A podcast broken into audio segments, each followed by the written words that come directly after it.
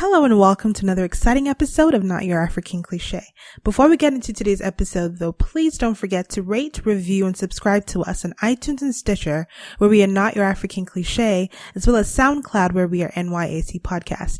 Don't forget to reach out to us on social media, Facebook, we are Not Your African Cliche, Twitter, at NYAC Podcast and Instagram NYAC underscore podcast. You can also email us at notyourafricancliche at gmail.com. Now enjoy the rest of the episode.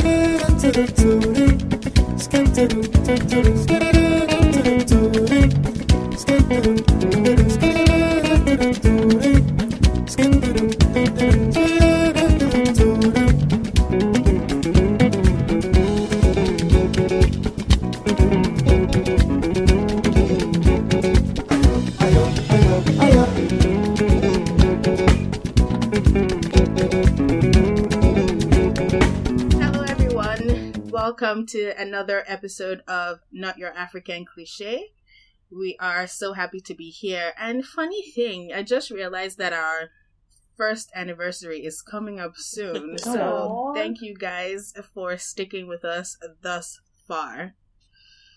So this is this is a timely episode because we on this episode we're going to be talking about activism across the African continent and we're excited to dig in and and and have a chat. So um, I'll let my wonderful co-hosts introduce themselves. Hey everyone, this is Amayo. Hi everyone, this is Ifeanyiwa speaking. Hey everyone, this is Onyeka aka Yeka so we also have very, very, very special guests with us in our non-existent studio. um, we have. I'm going. To, I'm just going to let them introduce themselves. Uh, hi everyone. This is Ntokozo Moloi from Wits, South Africa. Hi, uh, my name is Zoe Samudzi, and I live in Oakland, California. Yay! Thank you guys for joining us. So, we're going to kick off the episode and say um and ask so his, what what's the history of activism in your country? Um when was your activism first awakened? Let's see. I'll, I'll start. Uh, so with South Africa, I, I'm born at like the heart of protest action, really. Uh, like if we like we all remember uh, activism during apartheid, and it came in different stages over a long, long period of time, uh, a long period of time, and the different phases looked differently. They had different ideological stances, and then the people that were leading it were also very different. Um, but the one thing that actually changed um, the status quo for us was in the 80s when uh, in the liberation struggle when people started um, started uh, to take up arms with Umkhonto Wesizwe and um, and APLA cadres who uh, like and they started fighting and violence broke out throughout throughout the country. And in as, and as sad as that was it actually birthed out uh, our democracy, uh, whether it was whether it was for better or for worse, but it actually uh, birthed out our democracy. And after a couple of years into democracy, people started uh, being unsatisfied with a lot of things. So I, uh, like as I say, I was born in a in a country which is basically the heart of protest. Um, so my whole life, I've always seen protests, whether it was service delivery protests or, or whatever. But I've, I've, I, I grew up around protest. Protest culture is arguably even part of our identity. So yeah, in my awakening, second part of your question, I was. It's funny because I come from a family that that fought during apartheid most of the men in my family died, and um, even my my father died um, when we were transitioning from apartheid to democracy. So and we were left with just one man in the entire family because they all died, and because of the pain that it carries, and because of how apartheid destroyed our family because it left orphans in our in my family. So because of that, because of that pain, we always rejected any kind of activism. We didn't want to be involved. We didn't want uh, to hear anything about politics. We were we were just like we're going to live our lives. We don't want anything to do with uh, with this. But it was, however, always in our face. It's just that we didn't want it because of the pain. But like after after a couple of years, so we went to to what was previously called white schools.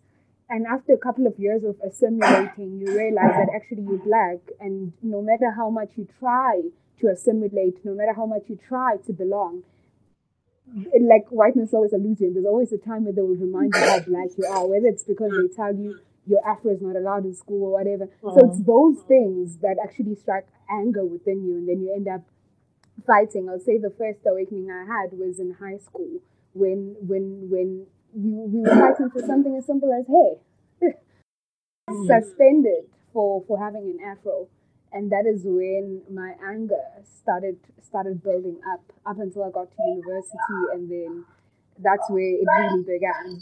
Things like Rhodes must fall and fees must fall and end outsourcing. Wow. Thank you for sharing. Yeah. Um, Yukao over here, and I think the very first um,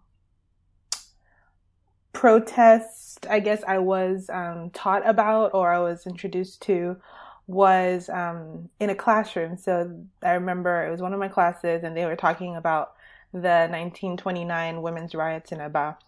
Um, and so, for those who don't know, um, about 1914 was um, when Nigeria was amalgamated, and so they joined the North and the South together.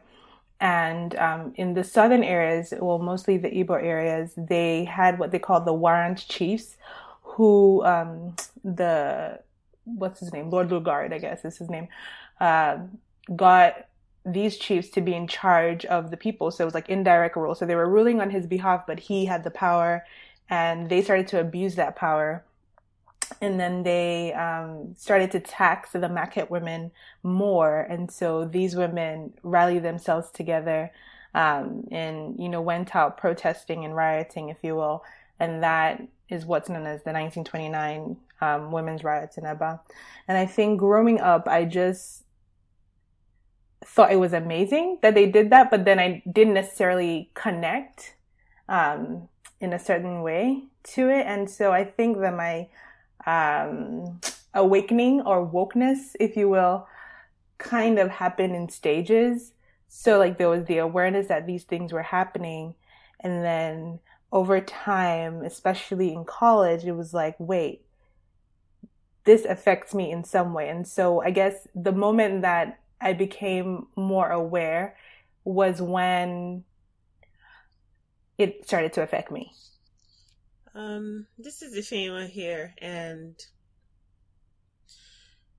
as I, you know, I don't know, for most people, I wasn't raised in a family um, of activists. Um, so growing up, I didn't have that influence in my life, but I do remember as a child, and because I was a child, those memories are definitely um, filled with holes. So I don't remember everything exactly, but I remember the time when um, late General Abacha was in power. Mm. Um, and there were definitely scores of protests going on across the country um, in opposition to his regime. And he was supposed to hand over to like a democrat- democracy. Um, but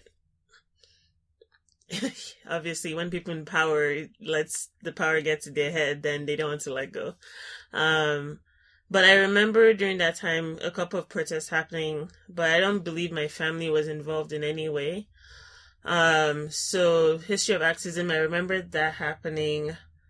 Um, and then also Niger Delta, of course, um, protests happening around that and just like emotional, um, sorry, not emotional, environmental pollution happening because of uh-huh. oil companies going into that area and, exploiting those villages and not providing proper resources to take care of that community in terms of like health, economic, or resources at all. And, um, and one um, popular protester from that region, Ken Saro-Wiwa, which we've talked about a couple episodes ago. I, I believe Anaya brought him up. Um, and then what other protests? History of activism. Also recently, Occupy Nigeria. Um, that took place, I believe, in 2012. Um, and also right now with just the inflation going on in Nigeria and the horrible foreign exchange rate. I don't, I'm not sure if like any protests have been initiated as a result of that, but I wouldn't be surprised if that happens soon just because um, a new president has t- took office this year um, and things are obviously not going well so i wouldn't be surprised if protests happen as a result of that um so me personally i grew up in the united states and i think that my first experience with any kind of activism was the Bush administration. And I was with this little organization called Future Voters Against Bush. But uh, I was 11, so there wasn't too much um, of my involvement in that. But I think that my parents really kind of discouraged me from doing any kind of activism um, because I think my dad was involved with some of the anti-regime protests when he was young and in school, um, and they were protesting against Rhodesia. Um, so I think I started getting involved here as I got more involved, as I started living in Oakland and I started getting involved with anti-gentrification politics and I was in the academy and I was realizing that I cannot simply take solace in the fact that I have access just to resources and other people don't. And it's my responsibility to redistribute things. And, and I'm looking at all of what's going on in Zimbabwe right now, trying, trying to figure out the best way that I can be of support from outside of the country. Um, so it's been kind of like a, an increasing intensity. And then obviously now that Donald Trump is president, oh, not yet. all of the organizing that we've been having to do is going to be have to be intensified. Like we've got to get really together because I think he's going to try to cut Medicaid in some parts. He's going to try to make abortions even more difficult to have access to. People are going to get deported in mass and we're kind of scrambling to get ready for a lot of things. So it's really nerve wracking.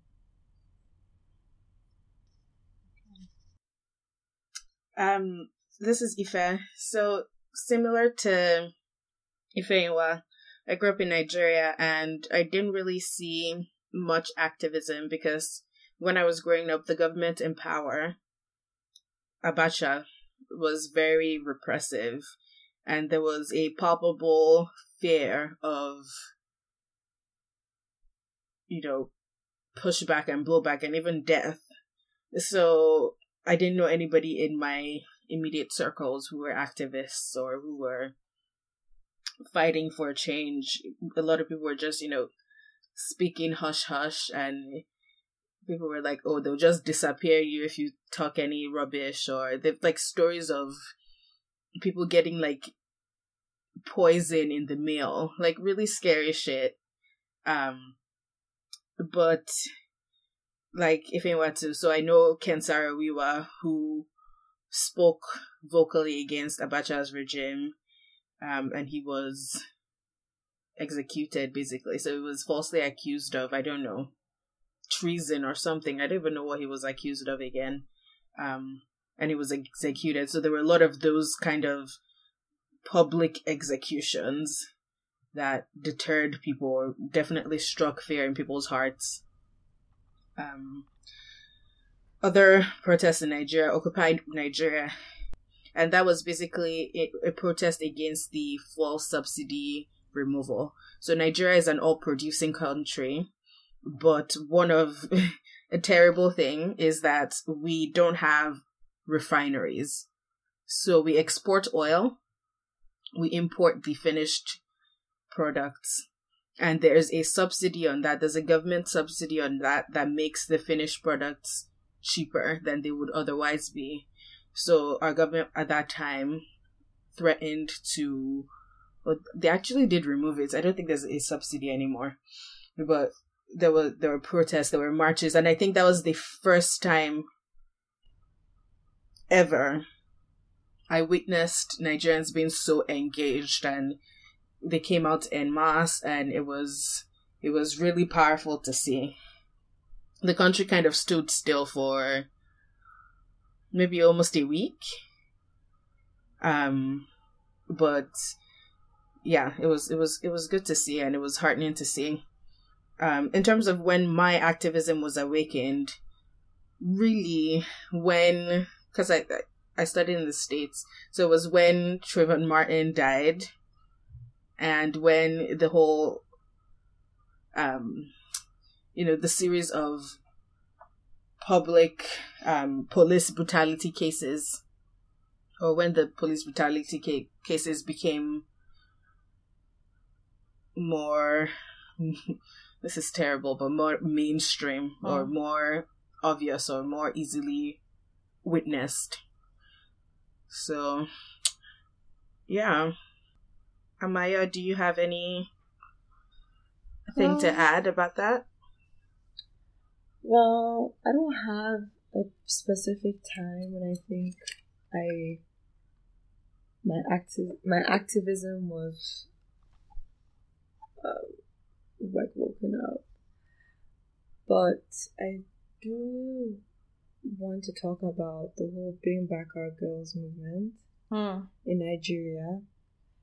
Um, I think that like the whole campaign and the movement, both online, like through social media, and also like on ground, like people actually going to the streets and demanding more from the government. Um, I think that was like that whole period has been, or this, I guess it's still kind of going on because it's not just about the girls, even though, of course, they play the key part, but it's more about the government taking more responsibility. And, you know, I feel like there were points where people completely forgot about the girls and people had moved on. But then following Oby Ezekwesili. Okay, I forgot how to. I don't know how to pronounce it. Ezekwesili. Ezekwesili. Sorry. Yes, following her on Twitter and just seeing her persistence and how she has been able to rally the youth and just keep people engaged and keep people updated about like what's going on. I feel like she has been the main player in you know keep, keeping people aware and motivated to accomplish the goal. So I think, I mean, social media played a key part. Obviously, concerned and affected parents and mothers of the daughters also played the key part. And, you know, like we're beginning to see um, results. Um, yeah, just wanted to talk about that. Actually, can I add one more thing? This is Yeka over here. And the more I think about this, I think it almost seems like Nigeria was not necessarily a very protesting kind of place, but I think of strikes, and strikes are actually a form of protest. Um, and so if I think about Nigeria's history with strikes, I think there have been so many strikes educationally, even when we True. were in high school, if I, like mm-hmm. there was definitely a strike that had us, you know, out of class for God knows how long. So yeah. I think that also is a huge um, thing. But the problem is, after you strike for so long, it, it almost becomes mainstream and normal. Mm-hmm. That like we don't necessarily see it as um, a protest. Yeah. Okay, I'm done. I see what you mean though. There's so many strikes that happen that like at first it's like okay this is happening and everyone's like oh okay then after a while it's like okay. Again. Yeah. Yeah. So going off that actually so we've read or heard about the oromo protests in ethiopia the this flag movement in zimbabwe the fees must fall movement in South Africa. And my question to you is how do you build movement and how do you do so effectively? So, for example, I'll, I'll just give some background about the Oromo pro- protests because we don't have anybody on the conversation who is um, closely tied to that. But the Oromo protests are by the Orom Oromia people in Ethiopia, and they're protesting land grabs. So what's happening is that the Ethiopian government is expanding Addis Ababa, the capital of Ethiopia, and they're basically claiming people's land to build roads and infrastructure and without actually engaging with the community. And they're taking people's livelihoods in the process. So that's that's kind of the background for the or- oromo protests. Um, um, thanks for those cliff cliff notes you're welcome you're welcome so how do you, how how do we build sustainable, effective activism? How do we mobilize people? You know, I've been kind of thinking about this, um, looking at all of these countries in Africa and then trying to kind of figure out what makes sense here in the United States.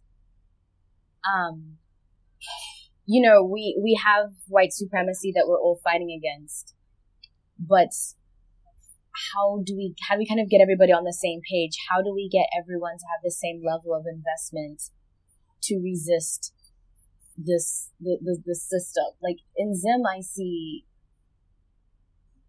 it's not that controversial or difficult to rally around Mugabe, and I feel like the fear would be, you know, potential um, what's the word, uh, retribution from the state Whereas in the United States, I think a lot of people, it's hard to build a movement with black folks because so many of us still have investment in the way that the system works. We still derive benefit from it. Whereas if you have a whole, you know, the Oromo people are getting together because this whole, I don't know, it's, it, it's hard to do. And it's scary to do. And I think you have to get pushed to a point where you have no other options but mm-hmm. to engage in this particular struggle. Mm-hmm. And I think a lot of people in Zimbabwe who don't have food, who, who cannot get money out of the bank, who cannot get jobs, are engaging in these protests because they literally have nothing left, I guess, but maybe their lives to lose. And we're not yet in that point here and we're not yet in this point in so many other places. So it almost it, it almost feels like the way to to get this movement is to get to the point where it's so desperate and so urgent that there's no other point or there's no other thing for you to do. Which is an incredibly dangerous thing to do. Yeah. Um so yeah, people are afraid to openly support causes, and I think it has to affect them personally for them to, you know, make moves and do something. For example, like a lot is going on in the north of Nigeria, like with Boko Haram, people are being killed. But then if you spend time in Lagos, it's almost like you're in a different country because, hmm. I mean, people have become numb to it because it's like like bombings are happening so regularly and people aren't being personally affected um, like not many people in the south of Nigeria have family or friends in the north of Nigeria. So for them, it's like okay, life is going on as usual. Like uh-huh. you know, so it's until somebody has been personally affected, which I guess is normal. Like most people need to have a personal experience before they do something, but it's it's really hurting our progress. Uh-huh. Because it's like, like I said, it's almost like a different country. Like so many things are happening, and people are just like, yeah, whatever. Like, okay, it's another one. Okay, let's pray for them. Oh, it's another one. Okay, that's you know sad, but life must go on. Um, yeah, it's it's really scary when you think about it. Like like, it's really scary. Um, Yika O over here, and I think for you to be able to create sustainable or a sustainable um, activist approach, you need to start from a place of empathy, right? So, like Amaya was saying, like if I'm not personally connected to an issue, then does it really concern me? Right. So if we start from a place of empathy where people are able to connect to a story or connect to a plight, whether or not they're involved, but just because they're empathetic to the human situation, that's one way to go about it.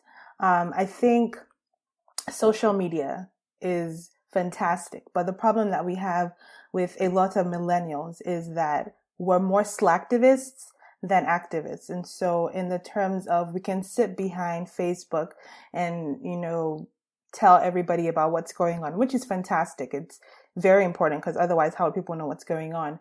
But we stop at that level and we don't really go further than that. And so the constant question is, okay, so I'm not in Zimbabwe or I'm not in South Africa. How then am I able to um, do something to help that plight? Um, so you have you have those those issues, but I think more than anything, though, um, in a, in order to create um, sustainable activism, you have to kind of go beyond yourself or see it beyond yourself. I remember the first time I told my dad I was a, I was an activist, and he said, "You said, eh." that what? And it's like, wait, calm down. He said, please, please, please, this is not why I sent you to school. This is not why. And there, there's like valid fear, right? Cause based on his experiences, you know, he could get a call and would be like, well, your daughter is in jail and he's not about that life. Right. But if, if he was to say, you know what, like, we, we're all human beings and we share this planet and what affects you should affect me. And I think that's just how I've just started to live my life is if it's affecting the next person just on the basis of our shared humanity, it should affect me too. So as millennials, we're more individualistic, I think, even. Um, that that whole concept might elude us a little bit. But no, like one more thing, like based on like some things that I saw in the articles that you shared. By the way, thanks so much for those articles. They were, you know, so on point. Um, but the armed forces and you know the police, military, army, whatever, they kind of have to be on board with you. Not on board, not kind of. They have to be because when they are not, that's what that's where more fear um, comes from because it's like okay, you're fighting against the government, but then are you going to get this immediate opposition from you know the police or the army or the military or whatever? It's like you're going to take the streets, but then are you going to be shot down by people who are meant to protect you and you know put your safety like ahead of the like it's it's the immediate immediate fear that you're faced with. It's like okay, let me go and support this cause, but then am I also going to am I am I also fine with risking my life for these people this cause or whatever? So yeah. Ntokozo, can you do you have any um because you are on the front line, front lines of the fees must fall movement, or you're you're involved with the movement anyway. Do you have any any insight into what makes an activism, or what makes activism more sustainable, or what makes um, yeah. Okay, for us, I, okay, I think mobilization really plays an important role, and when like when you don't do it properly, number one, it's either you have a failed movement or or um, it is not sustained for a long period uh, for a long period of time. We struggled with the same problems from last year when the movement began, and like when we when we did the game this year, we still struggled with the same problems. There was little there was little reflection and maybe that is what killed us. But then what I learned, uh, what I what I learned, and I thought like is very useful. Oh, so, oh, sorry to interrupt. Can you give us um, a background about the movement from your perspective? So we've read about it, um, but you know, somebody who's in the thick of it will have a different perspective. Okay, can okay, can I? Because I'm already like I I forget a lot. Can I just continue with yes. with the question of mobilization, and yes, I'll, I'll yes. give you a background afterwards. Thank you. So, so yes. Uh, so number one, the I think it is very useful to clarify the cause, clarify the message. For us, a lot was lost in not clarifying what we are fighting for. We are mm. focusing on the repression that we were facing, and then a lot of people on the ground still didn't understand what you are fighting for. Just go back to school. So, like at at the very beginning, it is important to to clarify and solidify the message so that everyone knows about the movement and says the same things basically about the movement. Granted, yes, they'll have their own opinions, but then the message must be clear. As soon as you clarify the message, your job becomes easier because eh, because like number two, you will you will you will easily identify your allies and you will easily identify who the fight is directed to, and once you know that you know exactly what to do with those relationships you know how to target who and all of that. So so that falls into the strategy and the and the tactics that we employ. But then another thing that um, that we are doing now um, that we should have from the beginning is that we are connecting with community struggles where we are saying that it is difficult to convince a middle class black South African to join the struggle for free education, even though they are paying off study loans and all of that. But because they are sitting from a, a position of certain privilege, and then they are saying that we did this, what are you crying about? You can also. It's mm. easier to to to talk to people that actually need this thing. If you are not working because you couldn't get an education, or or, or you were excluded from university because you don't have money or, or, or, or, all of that, then I don't have to convince you much. I don't have to work so hard to convince you. I just come to you and say, listen, economic freedom is tied to free education. Let's, how can we work together? And then if you're going to involve the community, then you have to be in touch also with the with the various community struggles that that that uh, that, that they are going through, and see how you can uh, link those struggles and how you guys can actually support one another. And another thing that I also learned, which was painful, is that just because someone is an ally from the beginning, it doesn't mm-hmm. mean that mm-hmm. they'll be an, an ally till the end. Oh, Allies wow. come in different stages, and we have to be comfortable with the fact that eh, with the fact that we will have different people at different times. It's not a loss. It's fine. It can benefit our uh, our movement because a movement takes different shapes and we have to be mm-hmm. comfortable with, with that. We have to be comfortable with the fact that in as much as like i'll make an example. Must fall last year like it was a very peaceful protest. And over time because of certain uh, because of certain things that i'll get into uh, like um, like when i'm done with this it, it started taking a militant approach and because of the militancy it was met with violence and then it ended up being being this violent thing that everyone uh, that everyone saw. And at different times there were different allies and it looked and we have to be comfortable with that. We have to um, also knowing how to how to play media as a game. Because mm. media reports to the people and they're in charge of your messaging. How do you then how do you then play media especially when they report against you especially like when you look in our in our country where uh, the government is basically in charge of the media. How do you navigate those spaces? How do you how do we use media to your advantage, even when it's not necessarily um, uh, to your advantage? And also, one thing that helped us a lot to legitimize our struggle is um, academic contribution, where we uh, academics involved and we got students on the ground to start writing and, and, and, and to start critiquing the status quo and what we then did because like for like because of the like this falls into the decolonization uh, aspect of our of our struggle where we are saying that for many years education has been colonized. And it's not just the fact that education has been colonized but information has has has has been for the select few. A few people determine what is good information and what should be taught and uh, and what should go out to the public. So mm. when we as black people, we as students, we as academics start to actually sit down and contribute academically, then we, we, we start changing that. That is part of decolonization.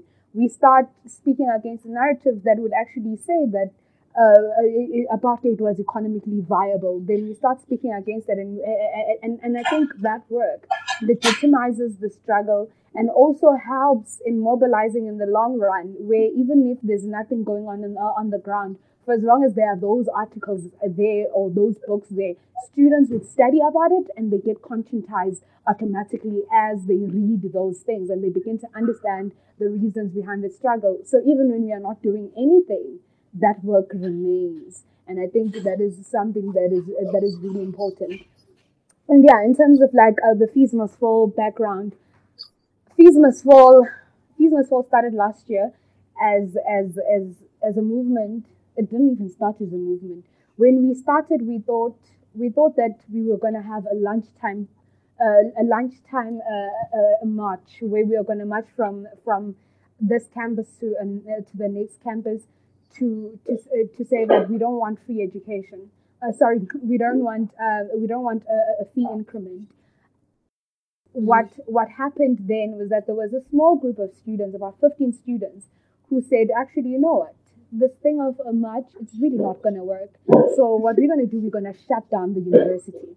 So they shut down all of the gates of the university, and that actually ended up in a big strike that we didn't even anticipate and we didn't even plan for. And we found ourselves in a situation where we had thousands of students who who were saying that we don't we don't want any fee increments for this year and all of that. And as we were fighting for that, and we began to see the exclusion that comes with with with with, with paying uh, a, a, fee in order to get access to education. And then we started also investigating the historical background of South Africa. And we said that the best way to view education is to view it as a public good. And if it's a public good, then the government has to invest in it and the government has to prioritize education. It's not that Africa cannot afford free education, but can Africa afford not to have free education? Seeing where we come mm-hmm. from and seeing the like uh, seeing where we are now, can we afford not to have free education? So even though the narrative started at zero percent, to say that we cannot afford an, an increased fees, a lot of students came and said, "We sleep in libraries already it's not that we can't afford an increase, an increment. We can't afford fees to begin with.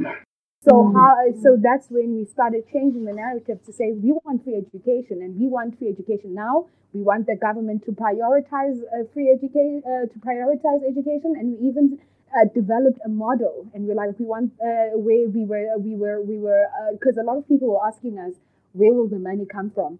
So we we, dev- we developed the model not necessarily for the government, but but for us, for for us to use as a mobilizing tool to say that okay, we we got a team of um, economists actually sit down and develop a, a model.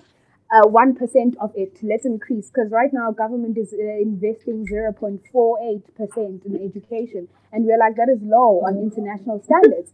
And according to to research, they say that uh, according to research, uh, only 2% is needed. An increment of 2% investment is needed from the government for us to afford free education. So we started saying, okay, actually invest 1% and we'll start taking, we'll take the other 1% that is needed from capital.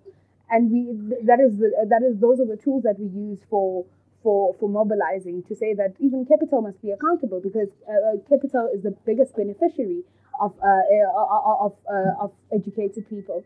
So yeah, that is what has been going on. That is what we have been fighting for. Unfortunately, um, we we we are not successful yet. We are like, yeah, the repression has been so real. But yeah, we're still gonna fight. Hmm. Thank you so much for sharing. That was so informative. Thank you. Thank you so much. Um, so this is Ife speaking, and for me, I think an important thing. So you Ntokozo, you mentioned connecting with other people's struggles. So, for example, the local community struggles, and that brings me back to thinking about intersectionality and thinking about how our our struggles are connected and the more connected we are and the more you know the more we acknowledge those connections um we will be stronger for it. And and we can just amplify each other's voices and and the movement will just grow. So again echoing what you said about finding your allies and people who are potential allies and how you can build together. Another thing that comes to mind is recognizing that there are different roles and people play different roles. So i was having this argument on twitter as one does with somebody that was oh all of you just marching in the streets. You need to build the future. Um the you know like you need to be making money or you need to be what was he saying again? If, if anyone let's not mention names. Yes. Are you sure you but essentially essentially like you said building the future and like getting into boardrooms and doing tangible powerful things to affect yeah. change yeah. So this person is a good friend of mine, and he's, you know, he has some views that I'm always like, bruh, bruh, bruh. you know, he's, you know, libertarian. He's, he's, Shisha is one of these like new African Silicon Valley people. Anyway, so I'm like, how do you, like, you won't know about, you know, causes to fight for if people aren't on the front lines, like demanding change, if people aren't the front are on the front lines documenting things, if social critics and sociologists and like people aren't pointing out things that are broken that need, need to be fixed. So a part of all of that, you know, part of that protest uh, process is protests and activism so you can like activism takes different forms you can be an activist in your boardroom and you know mm-hmm. whatever like you as a silicon valley african silicon valley person you can be an activist in that avenue you don't have to deride the people that are on the front lines like that weird elitism of oh you're not you're not doing anything tangible because people are just blocking the streets. And I'm like, no, that is a reductive, simplistic way of looking at things. So I think um what was do you know I've even forgotten my question. Building effective, you know, activism activism and like community and mobilizing and Yes.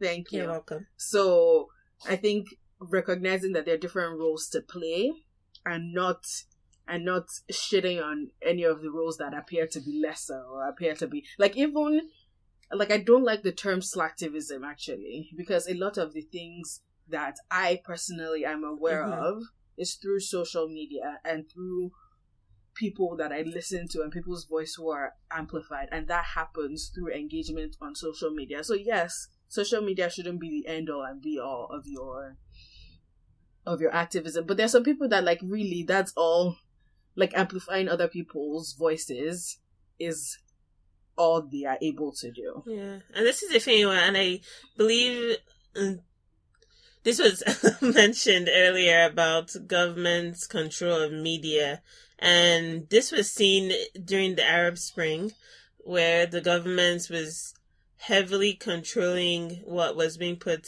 on TV and in newspapers, and the people eventually found a way around that and were publicizing what was happening on the ground through social media. So that's just one tangent. Um, the other thing is, I believe to mobilize or effectively mobilize people, it's important for everyone to have a unified goal. um, and it's obviously not easy to do or possible to do 100% but it's highly possible you see a group of people who one people think oh this is what they're protesting for and they just want I don't the fees to be reduced. And then you have another group of people who are like no we want free education. And when there's division within a group of people who are protesting it's hard for that protest and activism to be effective. So that was just one thing I was going to add. Yeah, I, I just want to add something. I I yeah, I absolutely agree with you. Like, because we saw the effects of it last year when um, the moment we get uh, we got the zero percent fee increment announcement, mm-hmm. almost everyone went to class, and then we mm-hmm. were left with with eighty people on the ground. What what that did, it was eighty people who really believed in the cause. It wasn't just people who were there for numbers or because it was fun or because there was media or whatever. It was eighty people who believed in the cause, and we started separating ourselves. We started so when we first started in the first round where there was like a lot of people. It was just us protesting and and, and just walking in streets and singing, and there was power because it, we had numbers.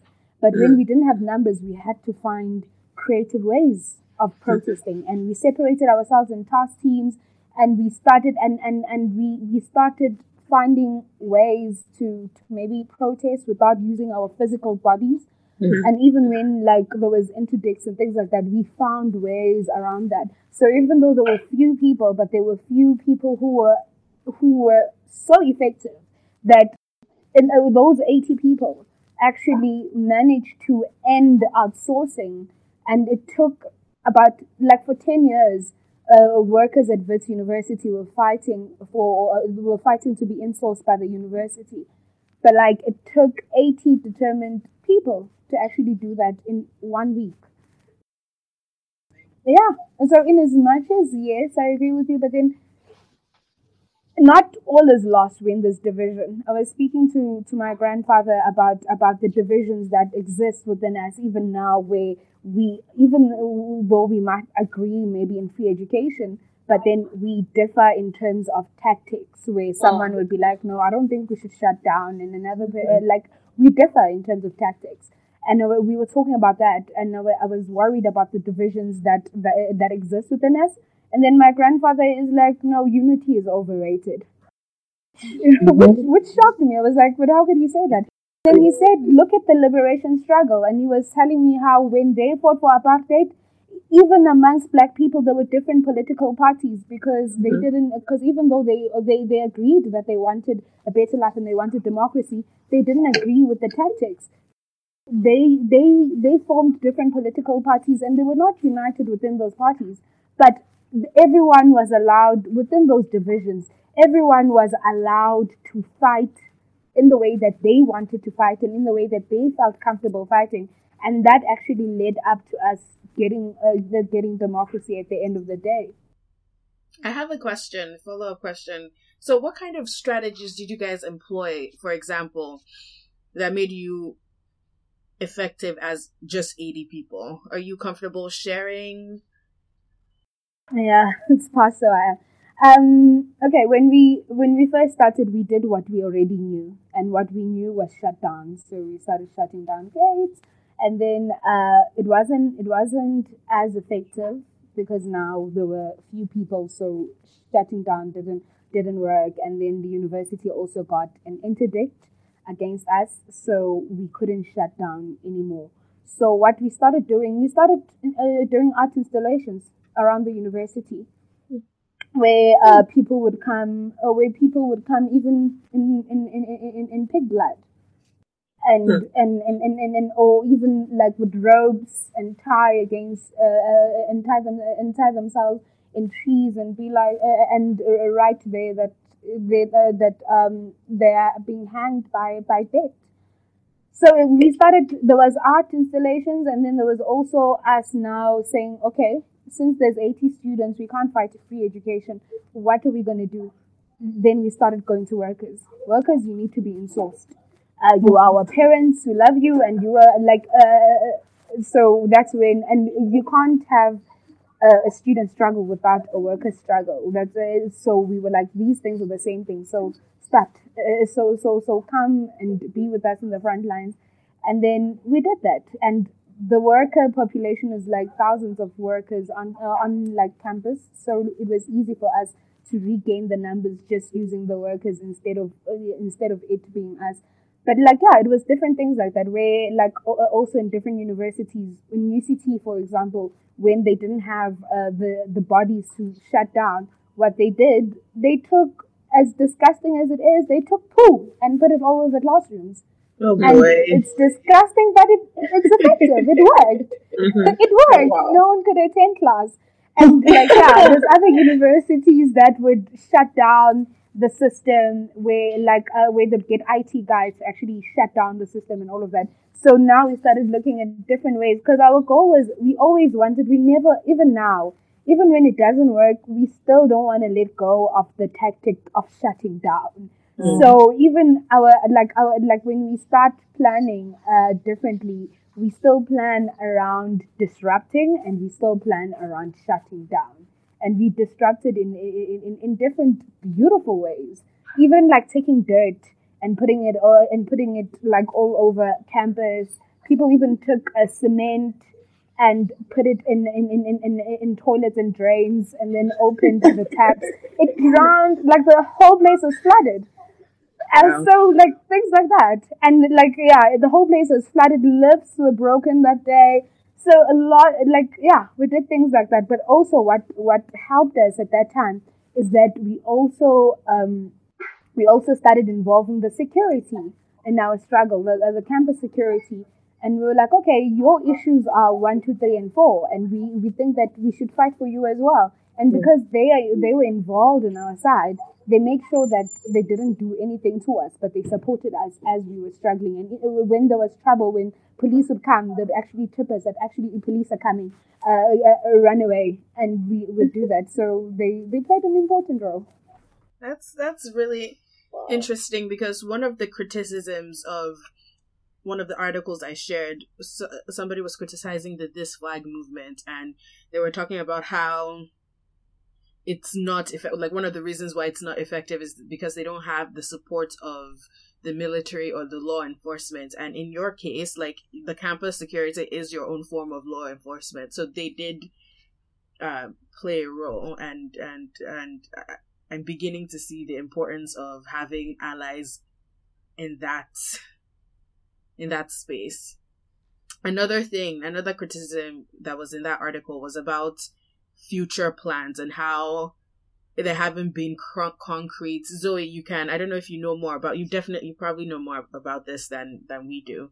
Um, but how there were no concrete, or there hasn't been any publicized or known concrete plans to move forward after. Okay, so if they succeed in getting Mugabe off, who are the opposition parties? What, what, what are they fighting for? What is the what are the next steps to improve the economy? You know like you the fees must fall what i'm learning about it now and how you guys built an economic model and like how you have you know basically a manual like this is where you want to know where to get the money from?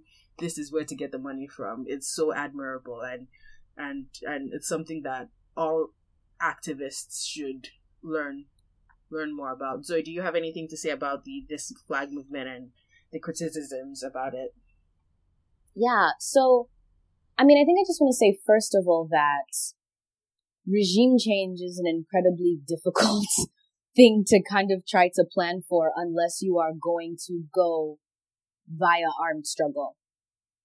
Unless your plan is that, listen, we're going to get arms together and we're going to launch a full on assault against the state, trying to change a regime through quote unquote democratic means when the person who is at the head of the state has quite deliberately attempted to centralize both military and executive power, um, you know, that's an incredibly difficult thing to try to do peacefully, particularly when you have a bunch of different opposition groups who don't necessarily agree on a lot of things. So even within MDC, who is the kind of quote unquote official opposition to ZANU, there are two MDCs, you know?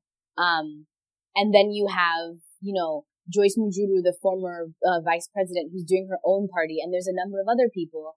And the thing that is, yeah, getting quite frustrating is this inability to to translate these popular demands, these the lack of jobs, the lack of food, the financial crisis, and all of these things into meaningful electoral politics. But then it's also difficult because what happens every time you go to the polls against ZANU? They there, there there's a rigged election almost every single time, and so they're kind of at this impasse, right, where they want to actualize a democracy through these peaceful, you know, kind of populist country and identity and whatever rallying means, but everybody has different interests. Everybody wants the president gone for different reasons. And all of the different opposition parties simply want him gone so they can consolidate their own power. Um, and so, yeah, I'm, I'm trying to figure out what's going on and I'm trying to figure out what the next steps are because, you know, all we have are students upset that there are no jobs and you have people upset about the potential introduction of bond notes and you have people upset about the state of the country. But then you also have the international community holding forward progress hostage because the sanctions are still there. And they're unwilling mm. to try to kind of negotiate lifting the sanctions.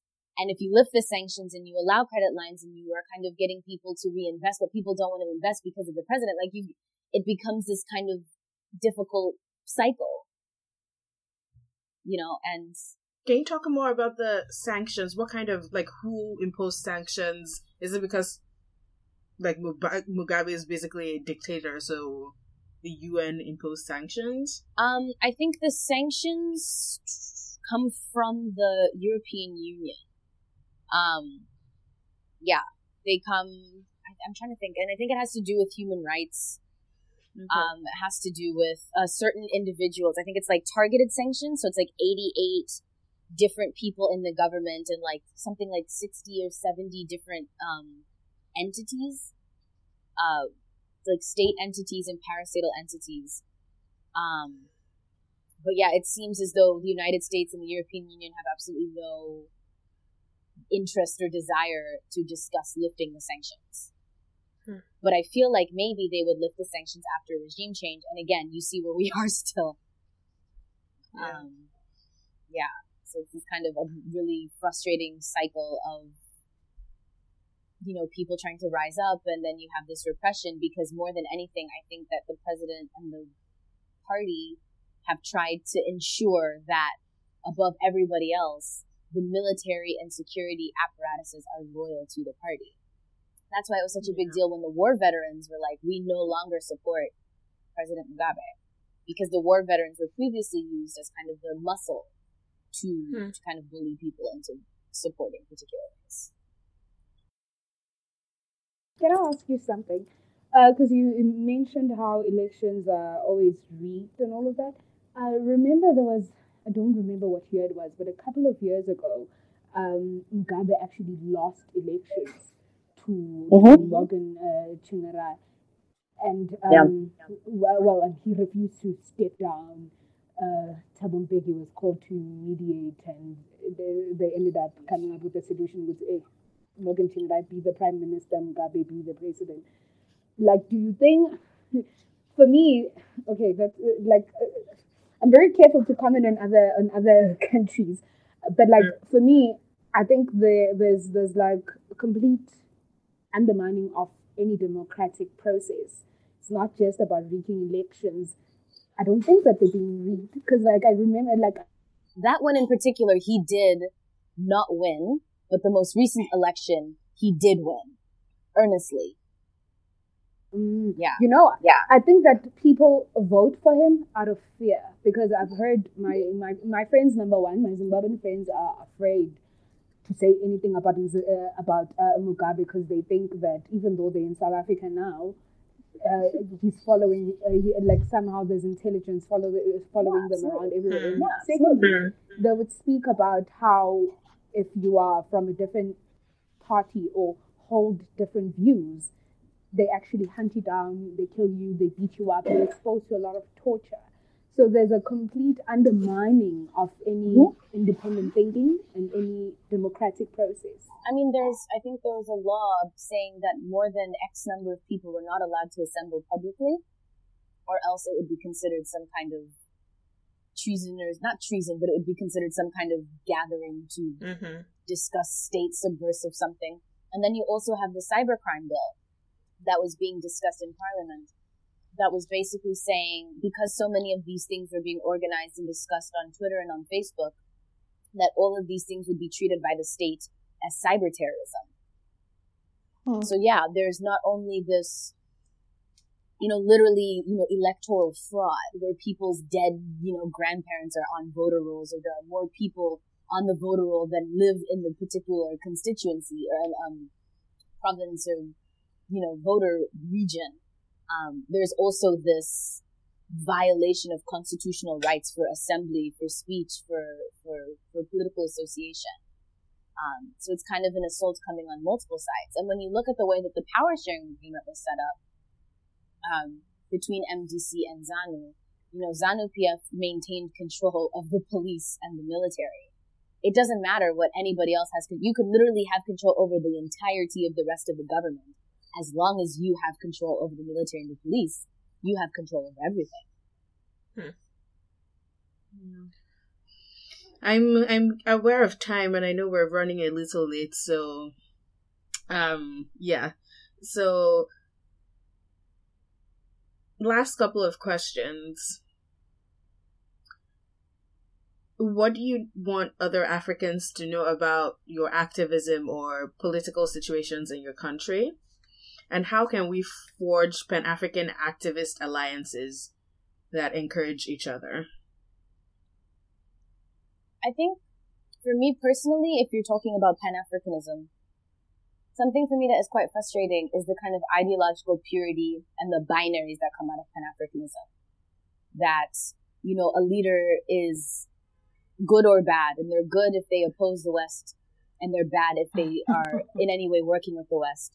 And so in New York, there was a pro Mugabe rally, and they were saying, you know, in the name of Pan Africanism, we need to support this this man who's the last revolutionary socialist left on the continent. And it's basically, you know, they're invoking the name of Nkrumah and Garvey and Malcolm X in the name mm-hmm. of Pan Africanism, and those three men have absolutely nothing to do with one another politically. Mm-hmm. And they're treating African politics as this kind of this this game, right? This this game of, of ideologues and this game of ideologies, as opposed to recognizing that there are people, so many people with different interests and different locations and different identities.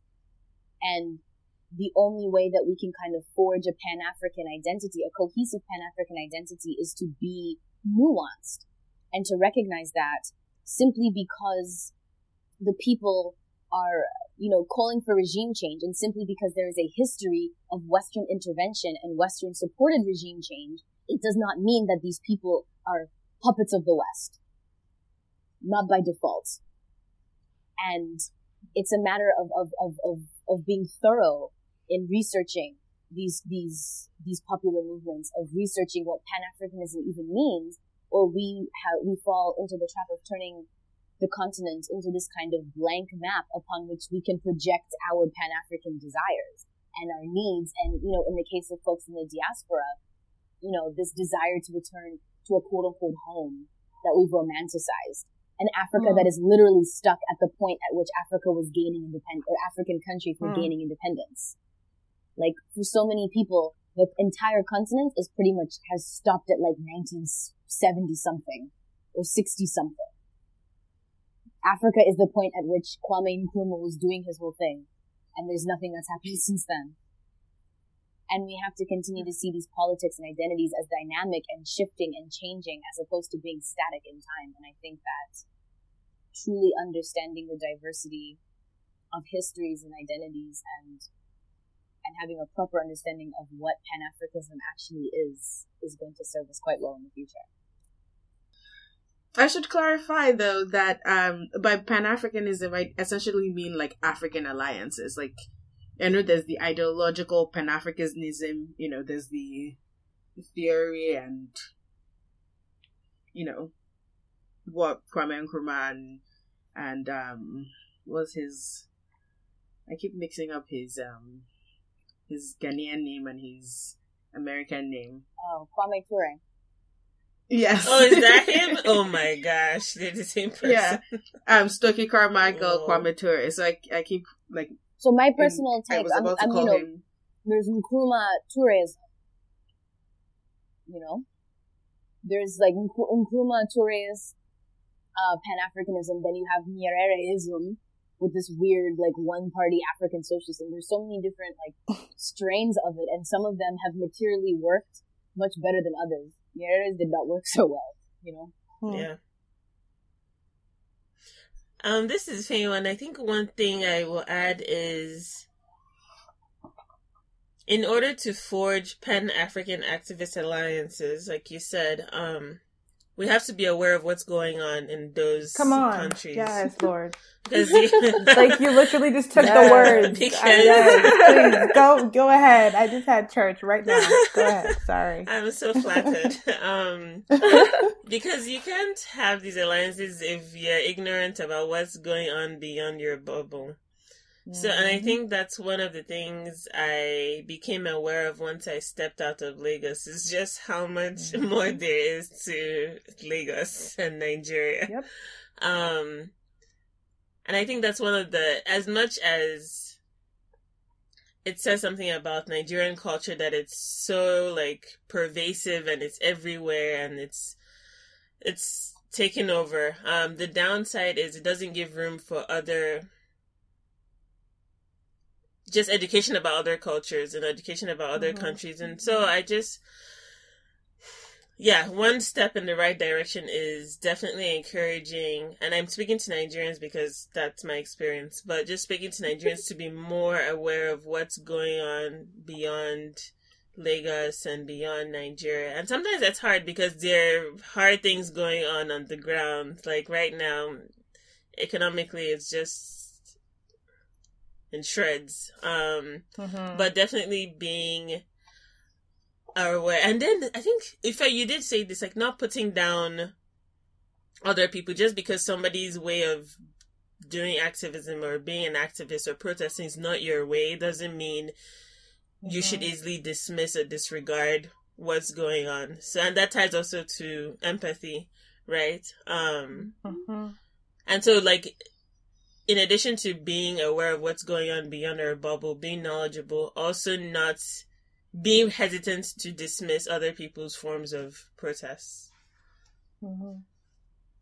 Yeah, I, if anyone, like, as you have seen, I was just very.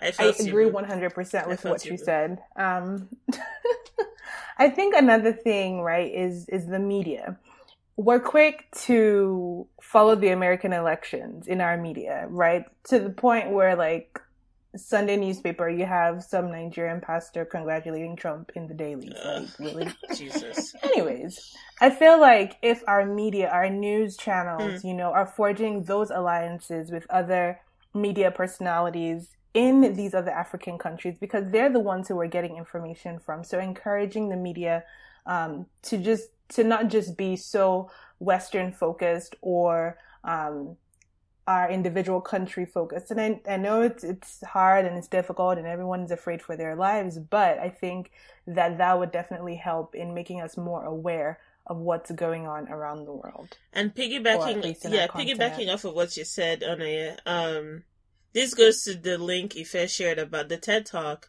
Um, mm what's her name? Siyanda? Sia, yes. And how she talked about um, how young Africans found the voice on Twitter and just the mm-hmm. hashtag hashtag she started if Africa were a bar and and that's the great thing about social media, right? As much as we want to diss it and you know mm, talk trash about social media, it has so many benefits, and one of them is being easy. So even if on TV where we can't see what's going on in Zimbabwe and the protests that are going on, Zimbabweans are on Twitter and they're tweeting and they're hashtagging, and we can easily have access. I mean, of course, we're getting one side or somebody's side of the story, but that's the case across all forms of media. We're always getting one side of the story, but that is definitely one way to escape your bubble and definitely find out what's going on in other countries. So, yeah. For me, yeah, yeah, for me, I think what would be useful is for us to actually, as a continent, to start having conversations with one another. We don't have a space for that. It's it's it's easy for me to to have conversations with a lot of people in, in, in the West uh, and know what's going on there, but like we don't necessarily know what is going on in each other's different countries Um, and, and, and maybe there's a lot of factors around that. Maybe it's xenophobia or whatever it may be, because I know my country's really burdened with that sickness. But like, we do need to start having conversations with one another and we need to start creating a space for that. Like for me, this conversation right here in, in this podcast has been, has been very informative and has changed my views on mm. many things. And so it should like so the conversation doesn't even look like us being in one room. But yeah. how do we how do we start having conversations with one another? And then also moving on from the conversation what practical efforts what positive efforts are we are we taking to organize together? I think that is that is something that that that will be like really really important. Uh number the, the third thing one thing that I learned in movements is that in as much as we're all there and we're all passionate and we're fighting about uh, uh, uh, uh, about the same thing, most of the time, especially if you're going to use violence as a tool, you it's easy for you to turn around and and use violence against the same comrades that you're fighting that you're fighting with, and many a time, um, comrades need protection from the state from uh, from capital and even from other comrades. So if as a country, I know I remember once we went to a conference in Zimbabwe where uh, it was an African women's conference and people were talking about how in their countries they're being killed for being gay. Or like different people who like in, in, in our countries, as soon as you speak against the government, they want to kill you and people have to flee from their countries what support are we giving uh, to each other as Africans in terms of like providing safe houses for one another and also providing a space that is safe for us to just debrief. Sometimes mm. you just need that. Just to nurturing spaces that are positive where we can sit and they're safe and we can debrief and talk about everything that we've gone through. That is something I think that I think that is the one key thing that I think can actually build a sustainable movement. The, the sustainability of a movement like lies really in, in, in, in how much of a nurturing environment is that movement. We need to be that nurturing space for each other as uh, as Africans. So I just want to not necessarily push back, but just food for thought. Um, uh, and I'm also like not don't want to speak negatively about our countries, but I just see like a lot of times um, when there's unrest or trouble in any African country, say for example Ethiopia right now with the Oromo protests that are going on, there is this cry for international intervention. So we're talking about Pan African alliances. Um, so why are we and by we I mean all of us on the continent, always looking to for international help and not calling on one another. Is that because we, even though we as a people seek change and we want certain I don't know. I'm trying to find the words, but we yeah we're seeking change and there's certain things we're processing. We know that other African governments can't step in because they agree with our current government, or if that makes any sense. Hmm. Um, so for example, like with the Oromo protests now, there's the expansion of the capital, Addis Ababa, and I guess on the government side, that's a good thing. But for the people who are living those lives, like that expansion is a threat to their livelihood. And so calling for, I don't know, some other African government to step in, they're like, mm, no, we don't want to step in because, I don't know, they they side with the Ethiopian government, and so, or is it that we're not calling to each other and we're calling to an international government because they're more stable and they have the resources, and so how does in summary, how do we build a strong, positive, you know, Pan African alliance if we're always stepping out of the continent and bringing in international intervention. But in the same breath, I, I, I don't blame Africans for, for going outside, and I'll, I'll, I'll say why. Um, uh, uh, like I briefly mentioned, xenophobia. And like, yeah, South Africa, yeah, it's horrible. So I've seen the only time in my life where I actually saw South Africans step up for for for an African cause was was with the this flag movement. The one thing that this flag movement did really well was actually to build solidarity with South Africans. Um, that was the only time. In every case where Africans would cry and be like, "This is going on in our country, help out," South Africans always step. Uh, they they always act like, "No, we're not. We're not part of Africa. It's not our issues. They must go to their countries and fix their issues." When people come here and say that we don't have food in our country, this is going on, this is going on, and they seek refuge in our countries, we are quick to say they're stealing our jobs. They need to go back to mm. their countries. I don't blame. Uh I don't blame uh, uh other uh, other countries for for looking for looking for international support simply because I'm just like assessing the the African the South African environment. However, I will say that what if we are to change things as activists, what solidarity with other African countries would look like is us actually doing the work of educating the people on the ground to say that this is going on in different countries. They are not here to steal your jobs, and actually to remind them of the humanity that those African countries show, uh, showed us when we were uh, during apartheid, when we were in exile in their countries. So I think that yeah. that is that is the work that we as activists need to do. But like like I can't I can't with with with a moral heart uh, blame other uh, like uh, the other African countries for seeking international support simply for that reason. Does anybody have anything else to add? I mean, all of our presidents are the same. So, what what what makes us think that you know the strongman leader of the country, you know, two countries over, is going to come and do something meaningful about the strongman leader of our country because they're going to be too afraid that, you know, if they can affect democracy in someone else's country, they're going to be on the chopping block in their own. So, you know, a big obstacle to Pan Africanism is our shitty leadership. yeah. hmm. Yeah, I just wanted us to like not talk around that and mm. address it. Yeah. Yeah, that's good. Uh, I feel like so we've we've said a lot of things, and I think it's important for people who are listening to this podcast to be able to like go away with like a practical mm. Way of doing something different. So, like, what would you guys recommend? What would you say to like the young African millennial who's listening to our podcast on how you know they could be the answer to some of these problems that we've raised?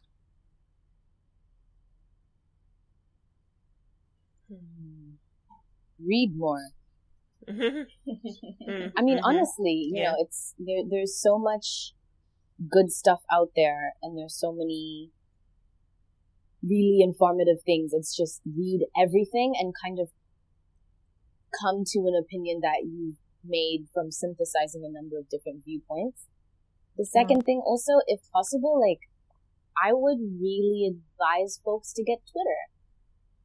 Yep. Because so much of what I've come to understand is like in talking with other diasporic Zimbabweans has come through Twitter and South Africans and, you know, folks all across the continent. Like Twitter has exposed me to new things to read, you know, really intelligent scholars who are doing the work and then doing kind of public work on, on social media. Hmm. Um, mm-hmm. so yeah, that would be my, you know, things to go do. This is Ifeoma, and in reading some of the articles that were on the spreadsheet, one thing that did come to mind is there are definitely costs to protesting. Um, and sometimes people are not, I don't know, willing to pay those costs. Um, and sometimes that results in people doing different or engaging in different forms of activism. So there are people on the ground literally um, putting their life on the line, fighting for a cause. Um, and are some people who are sharing knowledge, and that's all good and well. Um, but the other thing is, in addition to reading more and being a physical body on in the trenches and the front lines, there are other things that happen in between. And so even if that means donating to a cause, if there are people you know who are protesting and they need supplies, like even if you don't want to pay that cost of being on the ground. At least there are other ways, like financial ways, where you can support. Um, sometimes there are organizations that need people to write letters, that need people to, I don't know, just some other things. And so finding a way where you can be a part of that movement, and if that means being on the ground, great. If that means getting people enlightened and sharing knowledge, great. If that means donating money, do that as well. But don't be an idle bystander. So no, nothing is too small. So yeah. You are so brilliant. Oh my god. Stop it. Can I just say that, like, I love the fact that you invited women for this conversation. yes. Honestly, like, the brilliant people I know are women, and like we went to if anyone, I went to women's colleges, so it's like kind of our default to always have women. That's a great conversation, guys. All right, so we are getting to the end of our episode. We always like to close our episode with with um by telling people what we are reading, watching, listening to. So it can be, you know, activism themed. It can be your general, your latest Netflix binge. It can be whatever. I am reading two things right now. I'm rereading Biko's I Write What I Like. And I am reading Alexander G. Weheliye's Habeas Viscus, which is about um, Afro pessimism and biopolitics and Black feminism. Hmm. Uh, in terms of what I'm listening to, still listening to Solange's Seat at the Table, and I will never stop listening to that album. Amen. Yes. Yeah, I'm reading my books. I'm reading my school books. I've been trying so hard. So like I bought I bought um um Ngugi uh like um yeah, Ngugi's book. My grandfather has been forcing me to read Ngugi's book, Petals of the Black, and and also decolonizing the, the mind. So I have both books right now, but like I've literally read like one chapter of each. So like, yeah, I'm slowly reading that.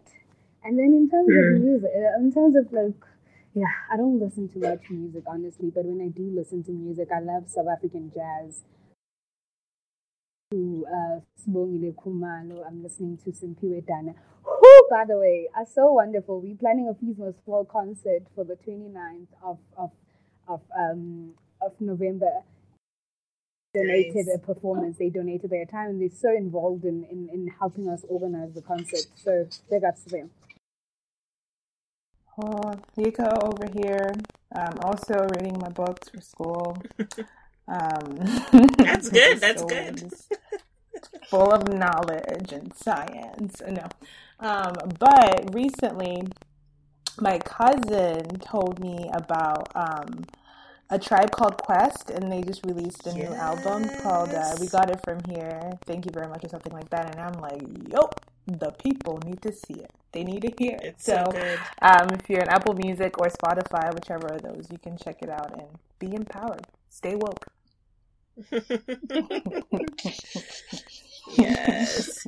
so this is Ifeoma, and I am reading The Fire this time. It's edited by Jesmyn Ward, and it's essentially a collection of essays and poems by this generation of writers, intellectuals on race in America. And so I'm literally only 15 pages in, so I can't even speak too much about it.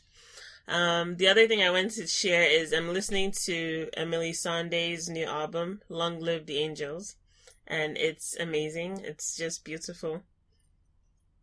And lastly, I've been going back and forth in my mind whether to share this, but I've decided to share it. I have been, I discovered a new guilty pleasure and it is so white. Which is why I was conflicted. Um, but I'm watching this show called Younger, And so it's essentially this 40 year old woman who lies about her age because for a long time she couldn't find a job and so she's currently passing for a 26 year old in the publishing industry so it's just following her life her of course her dating life and just how she is embodying all these lies and all the lies she has to tell to just keep up with the lie. Um, but it's so good. But then I'm like, uh, the show is so white. There's literally no black person. yeah. It's so annoying, but it's so good. I can't stop. ah, so that's all I have to share. There's this beautiful, beautiful, beautiful documentary. Please, uh, please watch it. It's on YouTube. Uh, so just search for "Revolution in Four Part Harmony." It speaks about the role of music in, in, in mobilizing and conscientizing. Oh. Hmm. How long is this documentary? It's an hour long, but it's beautiful. It just flies by, and like there's a lot of music there, so yeah, it just flies by. It's beautiful. Thank you for the recommendation. I, I only discovered it. I don't know how I missed it all of these years. I only discovered it last week, so that's why I get super excited. This is Ife. I am reading James Baldwin's Go Tell It on the Mountain. So, I don't know if anybody else is guilty about this, but I'm certainly guilty and I'm coming to you guys in confession. Mm-hmm. I love James Baldwin. I love his interviews, but I haven't actually like read any of his work. I mean, like you know his entire like a book by James Baldwin. So I'm kind of going through his catalog and and reading, and he's such a vivid descriptor, and it's it's good so far. So I'm reading that. I am watching the. Did I mention Masters of Sex already? Yeah. I feel like I may mm-hmm. have. Yeah. Sorry, guys. I really like that show. Um, I'm also watching the new season of Crazy Ex Girlfriend. Mm. If I haven't mentioned that mm. yet. But yeah, that's it. That's it for me. Mm. All right, ladies. I think we have come to the end of this illuminating, vibrant episode. It is a little long, but listeners, thank you for sticking with us thus far. Um, I, I, I know you find that it was worth it. Thank you so much to our special guests, Yay. Zoe and Ntokozo. If you guys, Thank do you guys want to say? do you guys want to say where people can find you, or if you want to plug anything, or last words? Um, it, I am on Twitter. um, my handle is ZT Samudzi. Z T S A M U D Z I. Yeah, Zoe's one of my Twitter faves, so this is like actually a fangirl moment. I love it. yeah, I'm also on Twitter. Uh, my name is Ntokozo underscore Moloi. So it's N N T O K O Z O N T O K O Z O underscore Moloi M O L O I M O L O I. Sweet. Thank you, ladies. Yay. Thank you guys for joining. Yay.